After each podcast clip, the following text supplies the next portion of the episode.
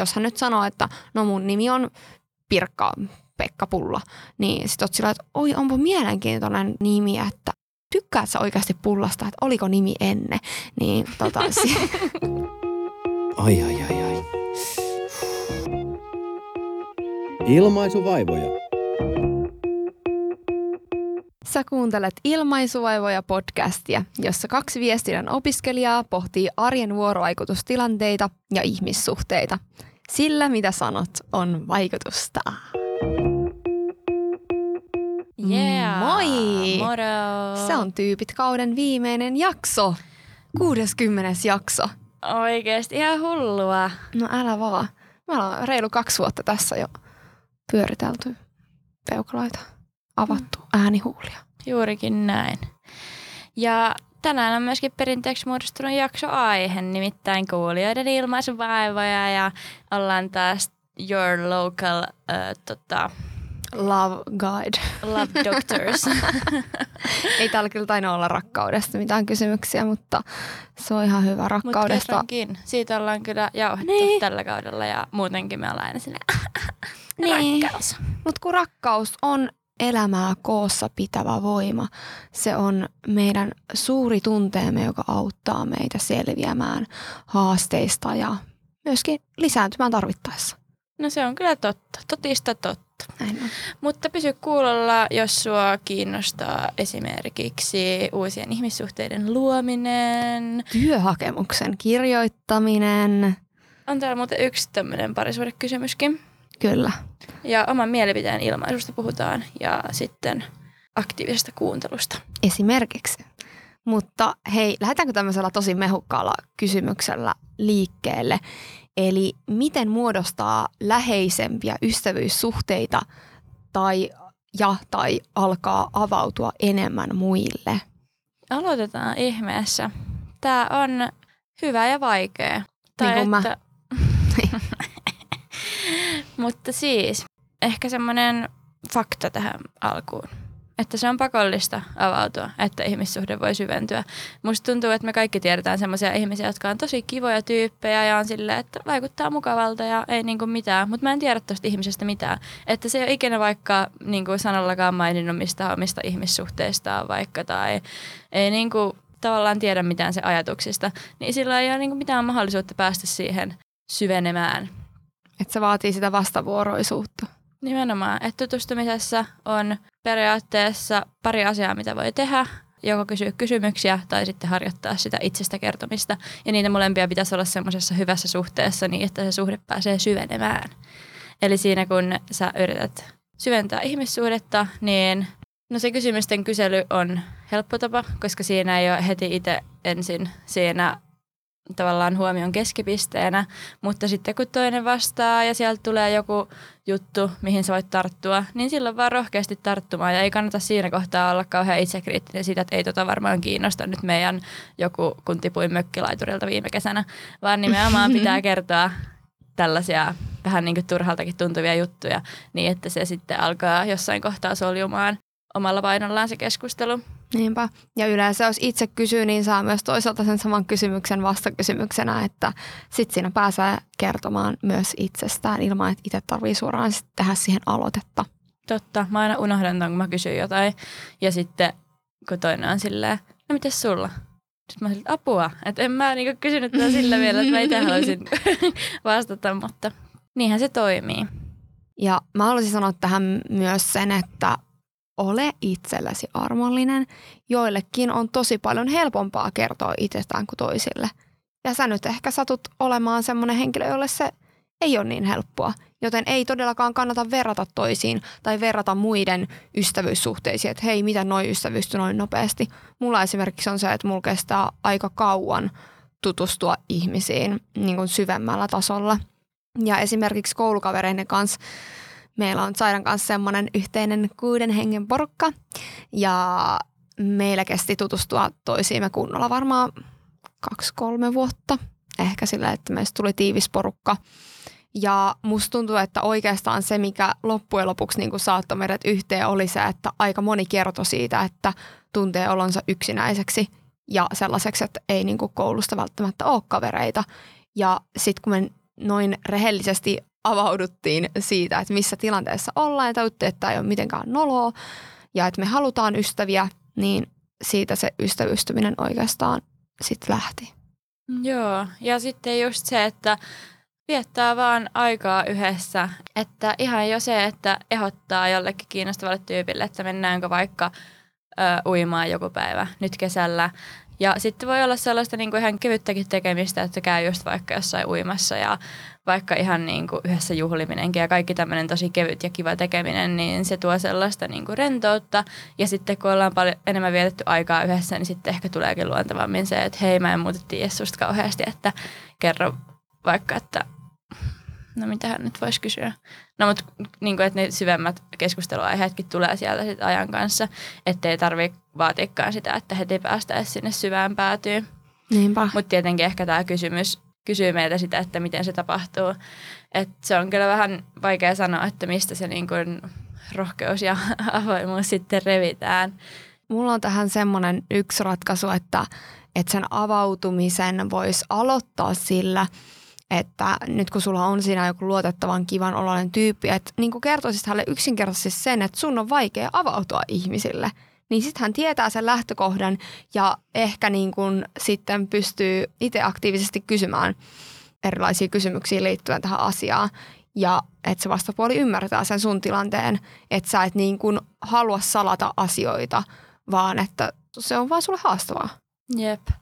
Mä oon huomannut, että semmoinen syventävä askel on ehkä myös se, että alkaa itse kertoa jostain omasta vaikka läheisen ihmissuhteen ongelmasta tai just vaikka kun läpikävin ton eron, niin sitten kun mä oon siitä kertonut vaikka jollekin, että hei mä erosin silloin ja tällöin ja kertonut siitä jotain, niin se on kyllä semmoinen kimmoke toisellekin olla silleen, että aa joo, että mulla on samanlaisia kokemuksia ja heti kun päästään tuollaiseen ton tason aiheisiin, niin se kyllä syventää. Mutta tietenkin, että jos ei ole itsellä sit sitä uskallusta tehdä niitä aloitteita kertoa itsestään, niin voi valkata, että onko se sitten se kysely vai kertominen, mutta kyllä noin onneksi laittaa sen pallon liikkeelle ja sitten siitä lähdetään syvenemään. Niinpä. Ja joskus ehkä, jos puhuu jostain niin kuin huolista tai haasteesta, niin voi olla sellainen pelko, että niin kuin muut ei kestä sitä. Ja jos joku tekee näin, niin mä ajattelisin, että no ehkä siitä sitten näkee, että ei se välttämättä ole sen ystävyyden arvoinen tai että te ette ehkä sitten ole luonut toisillenne. Tai sitten tällä toisella tyypillä ei ole välttämättä itsellä voimavaroja siihen, mutta kyllä niin kuin lähtökohtaisesti, jos ihminen, ihmisellä niin kuin on kaikki voimavarat kunnossa, niin aika paljon kyllä jaksaa kuunnella muiden murheita ja niin kuin haluaakin auttaa.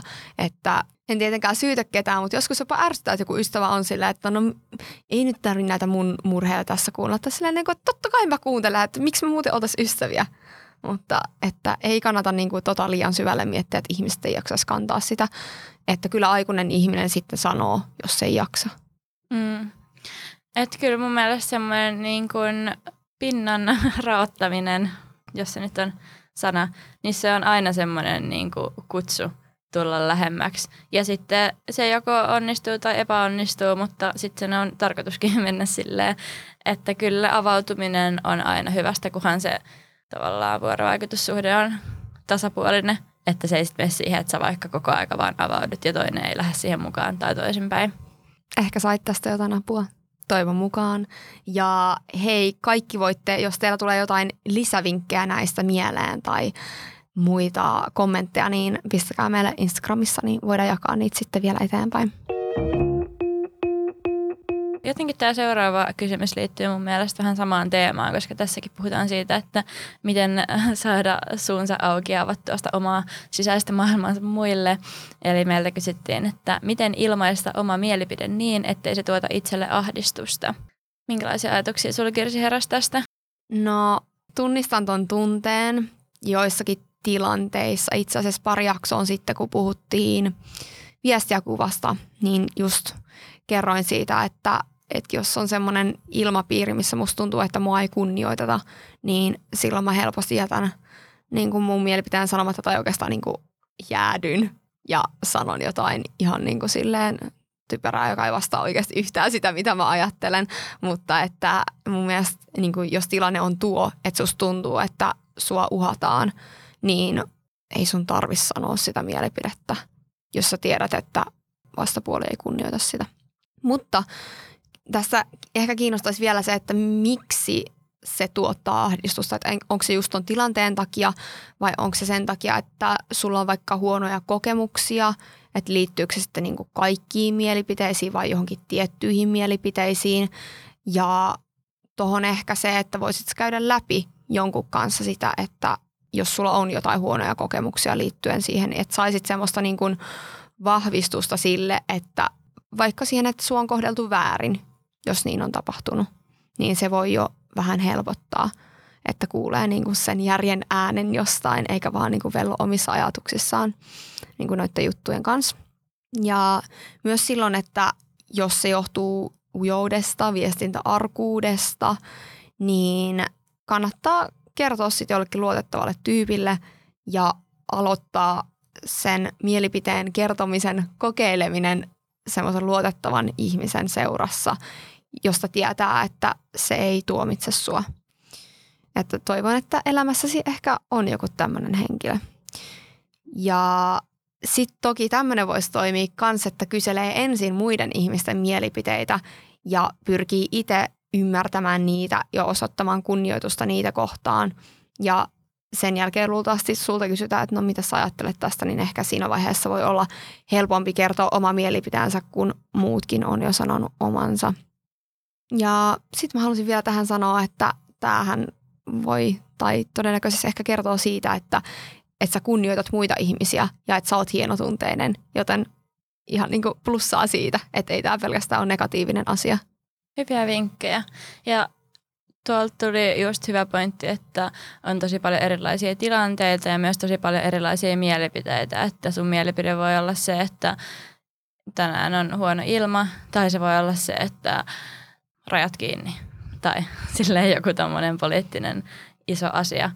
Niin ehkä kannattaa aloittaa se oman mielipiteen ilmaisu semmoisista pikkujutuista. Silleen, että jos joku vaikka kysyy, että no mihin mentäisiin syömään, että kerrankin sanoo sen oman mielipiteensä, koska siinä melkein kaikki on silleen, että ihan sama mulle käy kaikki.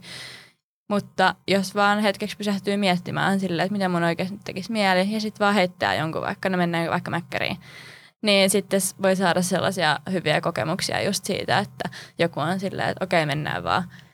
Niin tuollaisilla tavallaan turhilla asioilla voi harjoitella sitä. Tämä on tosi hyvä. Yksi semmoinen juttu, mikä mulle tuli mieleen, sä voit Kirsi sanoa sit sun mielipiteen tästä, että mm. onko tässä mitään järkeä, mutta kun mulla on jäänyt mieleen yksi semmoinen tarina, en edes muista mistä, mutta joku tyyppi halusi mennä joka päivä salille, niin se ei niin ajatellut sitä koko operaatiota, että sen pitää mennä sinne salille, vaan se sen agenda oli se, että se astuu ulos talosta ja tilaa taksin. Ja se on niin kuin se, mitä se tekee. Ja se loppu tulee itsestään. Se tuntuu paljon pienemmältä se taksin tilaus kun se, että... menin sekaisin tässä siinä, että miksi helvetissä tilaa taksin, kun se menee salille. niin, no, mutta se oli siis New, New Yorkilainen tyyli, missä kaikki tilaa taksin. Okay. Mutta siis, no se voi ajatella silleen vaikka, että se sun tavoite on vaan astua ulos ovesta. Ja sitten kun sä oot jo ulos ovesta, niin se loppu tulee niinku itsestään. Että ei tarvitse miettiä sitä koko niinku valtavaa järkälettä, mikä on se salille, suihkuun, ruokakaupan kautta himaan, vaan silleen, että se on pelkästään se kengät jalkaa ja sitten sä oot periaatteessa jo niin kuin valmis. Niin mietin sitä, että voisiko tässä mielipiteen ilmaisussa se askel olla se, että sanoisi silleen, että no mä oon kyllä vähän eri mieltä. Ja ei vielä niin kuin mieti sen pidemmälle. Ja sitten joku on silleen, että ajaa, että miksi. Niin sitten tavallaan se tilanne johdattaa sitä, että sitten kun sä oot vaan tehnyt sen niin kuin ensimmäisen sysäyksen sille, että ilmaiset mielipidettäisiin, niin Elämä kantaa, mm. tilanne kantaa. Ja jollekin on kyllä luonteenomaistakin tehdä silleen niin kuin miettimättä sanoa toi. Ja jotkut sitten haluaa oikeasti miettiä sen asian läpi. Että tämä kyllä riippuu aika paljon silleen myös ihmisen persoonallisuudesta, että haluuko valmistautua siihen sanottavaansa vähän paremmin, eikä vaan silleen oksentaa sitä ulos. Jep. Mut Mutta just se, että miettii, se testaa ihan kuka vaan. Miettii itselleen jonkun semmoisen, että mikä on niinku pienin asia, minkä mä voin tehdä tämän asian eteen. Ja sitten tekee sen ja sitten loppu hoituu kuin itsestään. Niinpä. Ja ehkä siinä mielipiteen kertomisessa voi myös miettiä sitä, että, että on avoin myös sille, että mun mielipide voi muuttua. Että eihän sun tarvi olla, tai niinku, että ei sen tarvitse olla mielipide, joka sulla on vielä sadan vuoden päästäkin et ei sun tarvi niinku miettiä niin pitkälle sitä asiaa. Että jos sä nyt sanot, että mä, sä haluat mäkkäriä ja sit muut on silleen, no, et, no eikö nyt mentäisi mieluummin Heseen, niin sit sä no itse asiassa Hesekin on hyvä. Että ei se ole sen niinku siis kummempaa.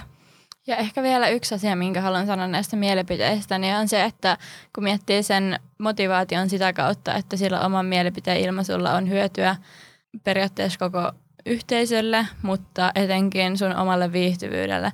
Koska just mäkin on ollut niin monta kertaa vaikka jossain koulun ryhmätöissä, missä mä en ole jaksanut puuttua siihen, että mikä se ryhmätyön aihe on. Ja mua ei kiinnosta se yhtään. Ja sitten mä perehdyn johonkin vitsin pankin toimintaan silleen kolme viikkoa. Niin jos mä olisin vaan sanonut, että hei voidaanko ottaa nyt mieluummin tämä joku vastuullisuusviestintä, mikä mua kiinnostaa tosi paljon, niin olisi ollut vähän kivemmat kolme viikkoa.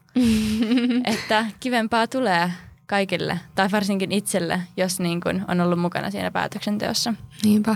Ja etenkin niin työyhteisössä myös tämä on kyllä tosi tärkeä asia, että se sun mielipide voi olla ihan sika tärkeä. Sä oot vaikka voinut huomata jonkun virheen, mitä kukaan muu ei ole huomannut. Ja jos sä jätät sen sanomatta, niin työn laatu ei tietenkään ole yhtä hyvää kuin silloin, että kaikki antaisi panoksensa siihen. Että toikin voi kyllä olla motivaattorina. Toisaalta se voi asettaa paineita, mutta toivottavasti se nyt tässä tilanteessa vaikka motivoisi. Jep. Seuraava kysymys.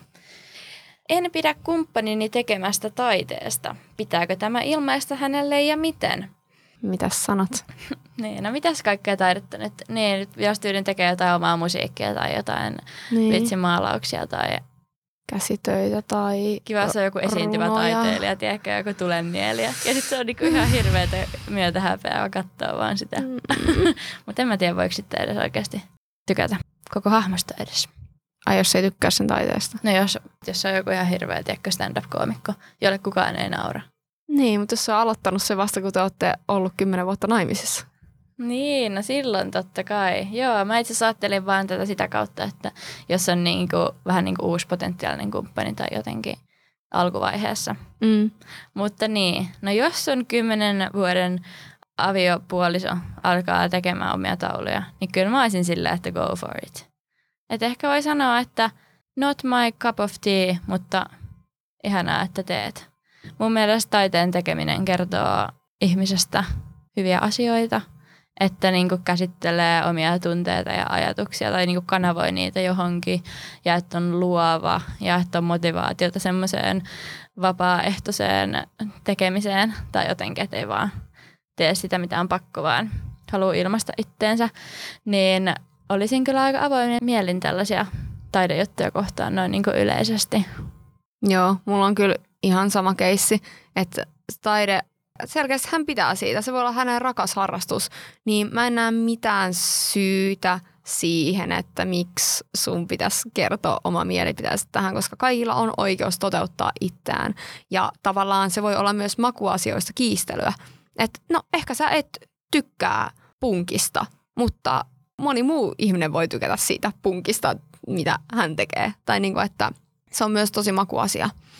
Ja ylipäätään silleen, että no, jos hän maalaa vaikka helvetin rumia tauluja, niin jos ei hän pyydä sulta rakentavaa kritiikkiä siihen, niin sun ei tarvitse sanoa sitä. Että jos ei apua tollaiseen pyydetä, ellei hän sitten ole astumassa just lattialla sojottamaan pensselin päälle, joka on vaarassa murtaa hänen kantapäänsä, niin ehkä sit sä voit sanoa jotain, mutta siis niinku, okei okay, toi nyt oli typerä esimerkki, mutta että ei, ei ole mitään syytä antaa apua, jos sitä ei pyydetä.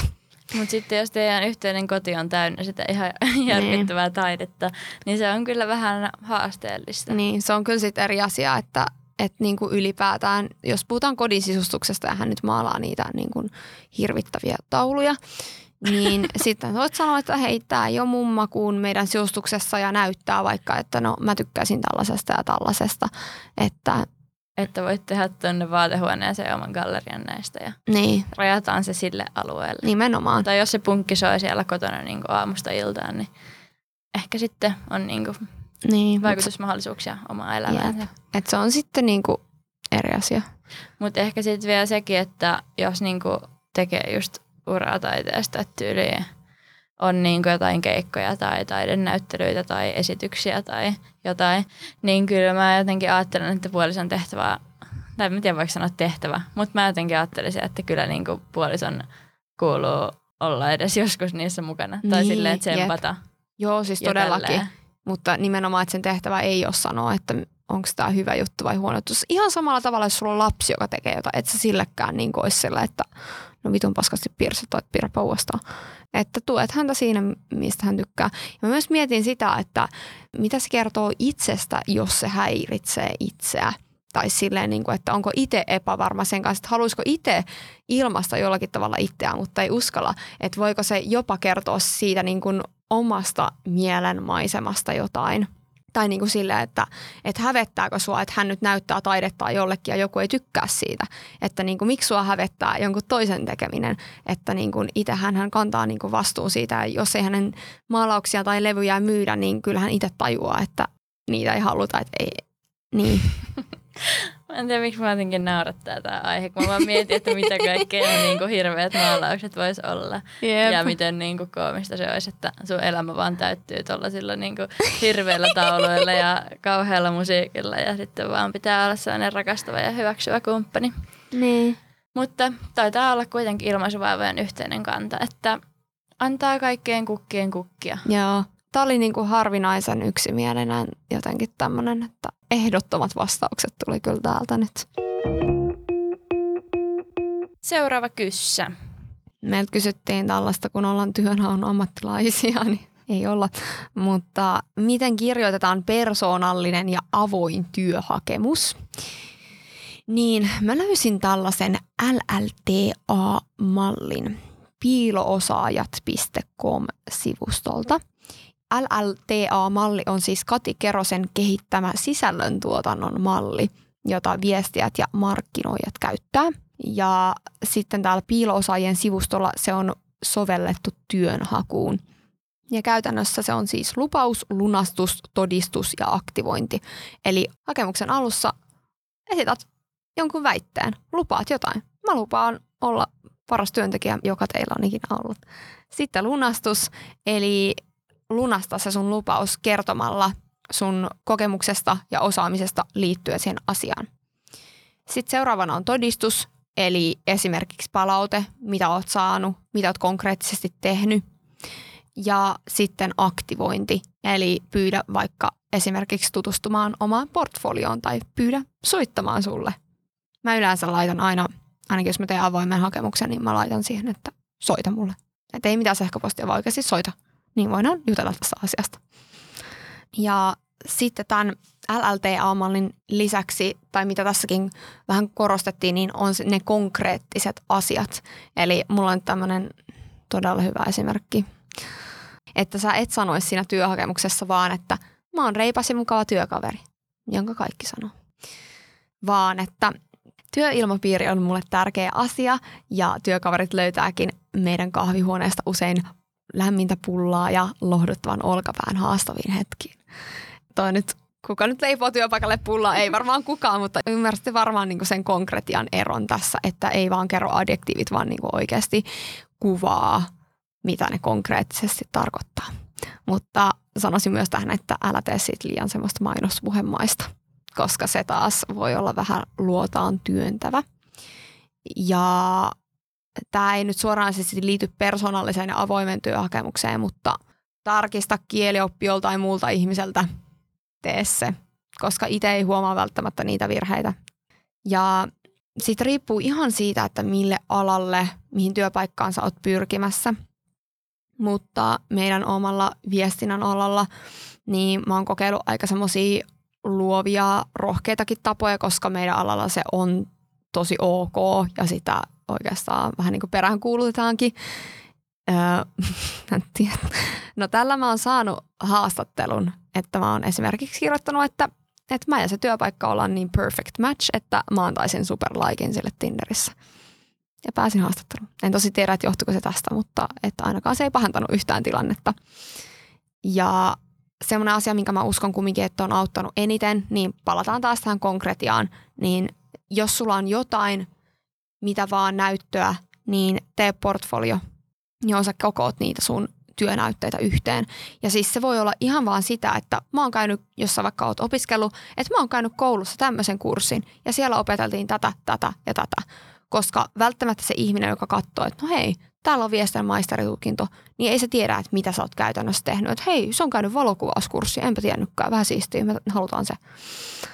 Ja sitten ihan semmoinen perusjuttu, että ota selvää siitä työpaikasta ja korosta sun osaamisessa niitä asioita, jotka matchaa sen työpaikan vaatimusten kanssa.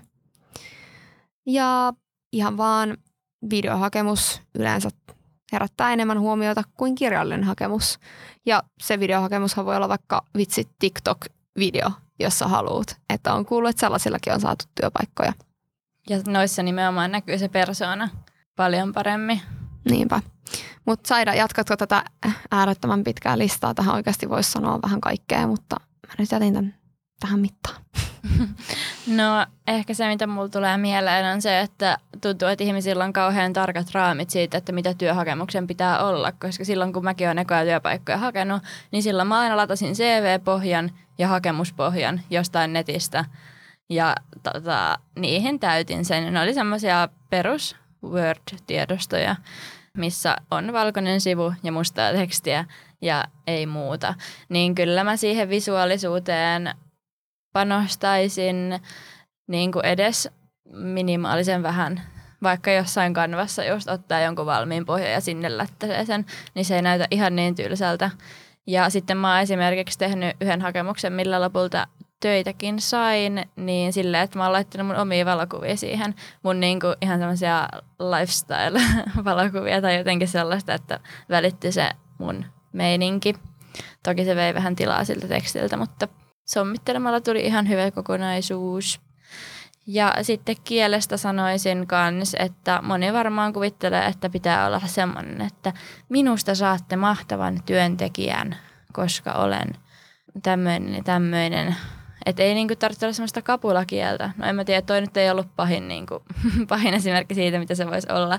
Mutta kyllä mun mielestä voi käyttää sellaista niin kuin, miksiköhän sitä nyt sanotaan, semmoinen niin kirjakielen ja puhekielen välimaasta, semmoinen asiallinen kieli, mutta rento. Semmoinen moikka, täällä Saida. Mä oon tämmöinen reipäs ja rempsää tyyppi. Niin rentoutta voi olla mukana ja sitä sun omaa puhetyyliä tai jos sulla on vaikka joku murre, niin ei se mun mielestä ole mitenkään poissuljettu, että voisi vaikka kirjoittaa mie tai mä tai mitä nyt sitten käytätkin. Joo, mutta näillä vinkkeillä toivottavasti pääset vähän eteenpäin tässä savotassa. Työnhaku on raskasta ja plussaa kaikille, jotka siinä suossa tarpoo oikeasti tsemppiä. Ja pakko oikeasti nyt sitten vielä sanoa yksi juttu, että mun mielestä työnhaussa voi olla niin kokeileva kuin vaan keksii, koska suurin osa työpaikoista et saa. Me ollaan kaikki huomattu se, että suurin osa kun sä haet, niin et saa niin on niitä saamassa. Niin ei se niin muuta niitä todennäköisyyksiä ainakaan huonompaan suuntaan, jos sä kokeilet jotain uutta, vaan päinvastoin sit sun hakemuksia ainakin ehkä luetaan enemmän ja joku on sillä, että siellä on kokeilevaa asennetta.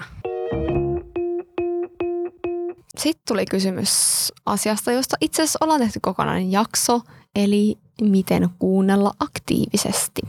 Juu. No Saira, kerrohan meille. Aktiivinen kuuntelu. No ensinnäkin, mitä se tarkoittaa? Niin se tarkoittaa sitä, että kuunnellaan niin, että toinen kokee tulevansa kuulluksi ja siihen kuuluu semmoinen toisen tarpeista ja toiveista kyseleminen ja semmoinen, että autetaan toista löytämään niitä vastauksia itsestään myöskin, eikä vaan kuunnella sitä varten, että voi ruveta laukomaan omia hyviä neuvojaan. Ja sitä, että just peelataan esimerkiksi toisen tunnetilaa ja kaikkia asioita, mitä hän sanoo.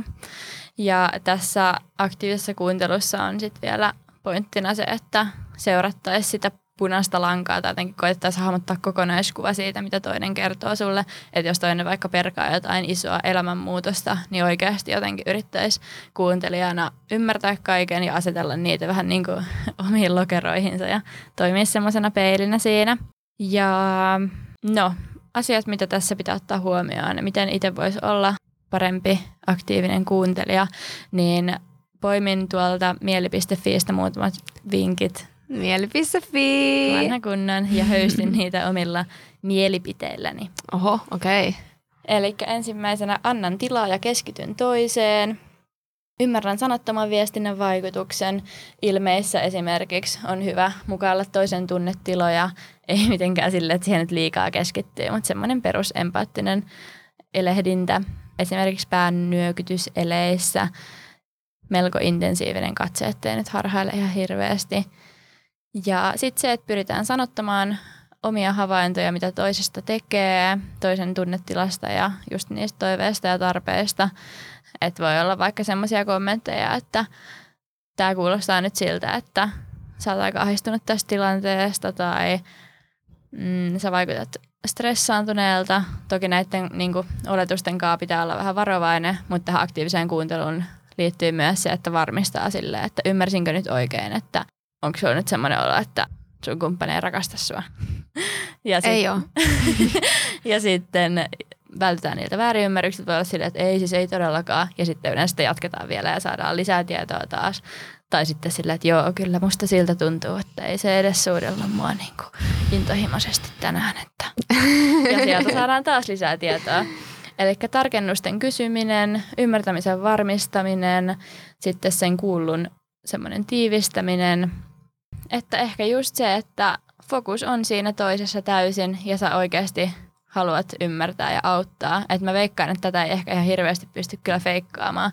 Että toki nämä niinku keinot on hyvä pitää mielessä, nämä mitä niinku äsken luettelin, mutta kyllä nämä tulee myös aika luonnostaan ehkä oikeasti läheisen ihmisen kanssa, kun vaan muistaa sen, että mun mielipiteitä ei varsinaisesti nyt tarvita, että voi sanoa, että okei, okay, mikä fiilis sulla jäi tosta, että hakee niinku lisätietoa vaan koko aika, eikä paljon sen enempää sitten itse anna siihen.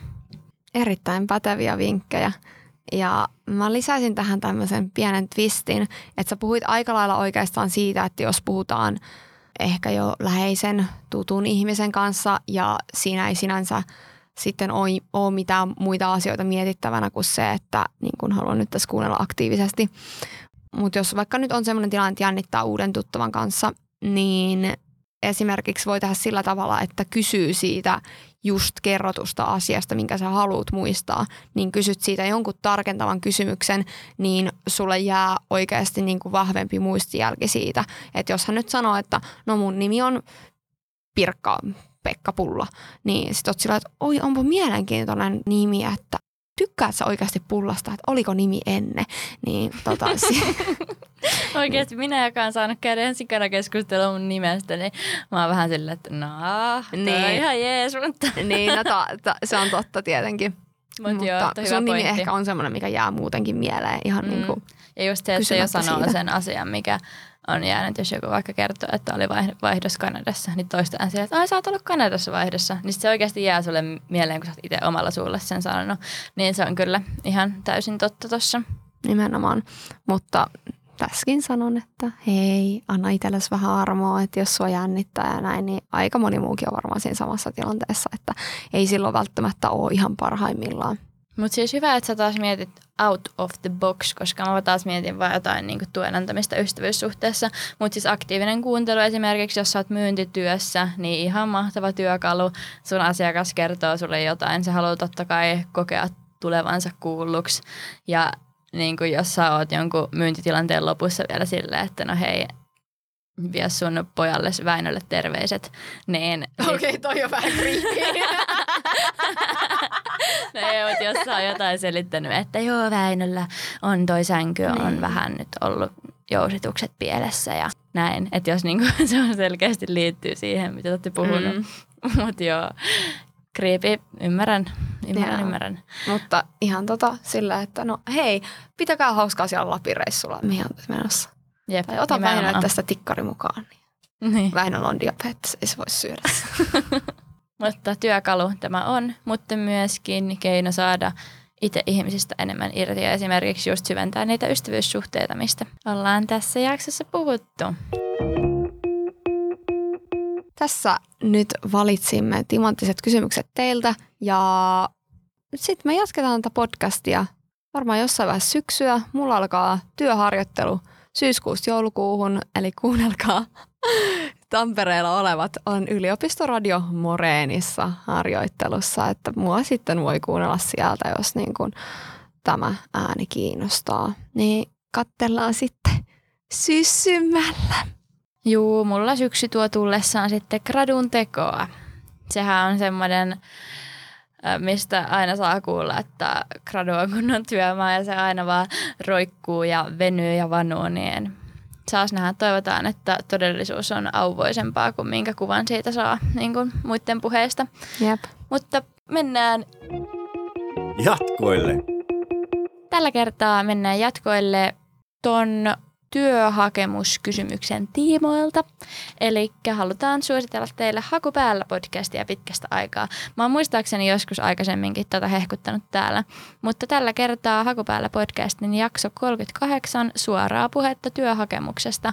Siellä kaksi rekrytoijaa kertoo ihan suoraan, että mitkä asiat kiinnittää rekrytoijan huomioon. Eli siellä on vielä semmoista erilaista asiantuntemusta asiasta kuin mitä meillä oli. Joten menkäähän sinne jatkoille. Kyllä. Hei hei, kuullaan seiskokaudella. Kuullaan. Moikkuli, koikkeli, Moikkalis, kaikkelis, koikkelis. Ja padapadu. Jupadapadi, padi, di padapadu.